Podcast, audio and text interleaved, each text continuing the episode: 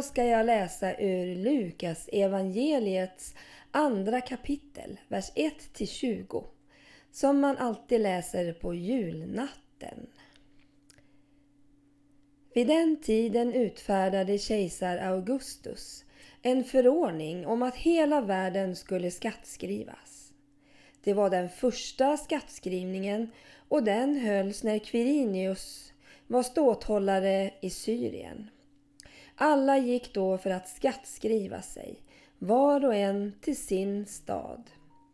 Och Josef, som genom sin härkomst hörde till Davids hus, begav sig från Nasaret i Galileen upp till Judeen, till Davids stad Betlehem, för att skattskriva sig tillsammans med Maria, sin trolovade, som väntade sitt barn. Medan hon befann sig där var tiden inne för henne att föda. Och hon födde sin son, den förstfödde. Hon lindade honom och la honom i en krubba, eftersom det inte fanns plats för dem inne i härberget. I samma trakt låg några herdar ute och vaktade sin jord om natten. Då stod Herrens ängel framför dem och Herrens härlighet lyste omkring dem och de greps av stor förfäran.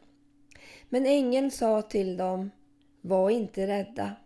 Jag bär bud till er om en stor glädje, en glädje för hela folket.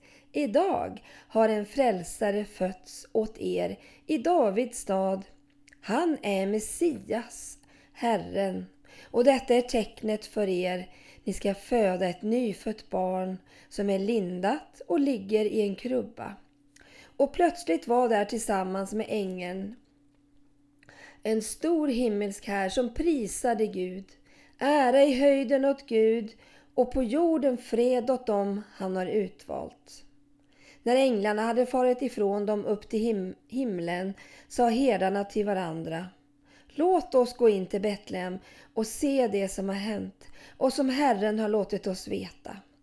De skyndade iväg och fann Maria och Josef och det nyfödda barnet som låg i krubban. När de hade sett det berättade de vad som hade sagts till dem om detta barn. Alla som hörde det häpnade över vad herdarna sa. Maria tog allt detta till sitt hjärta och begrundade det. Och herdarna vände tillbaka och prisade och lovade Gud för vad de hade fått höra och se. Allt var så som det hade sagts dem.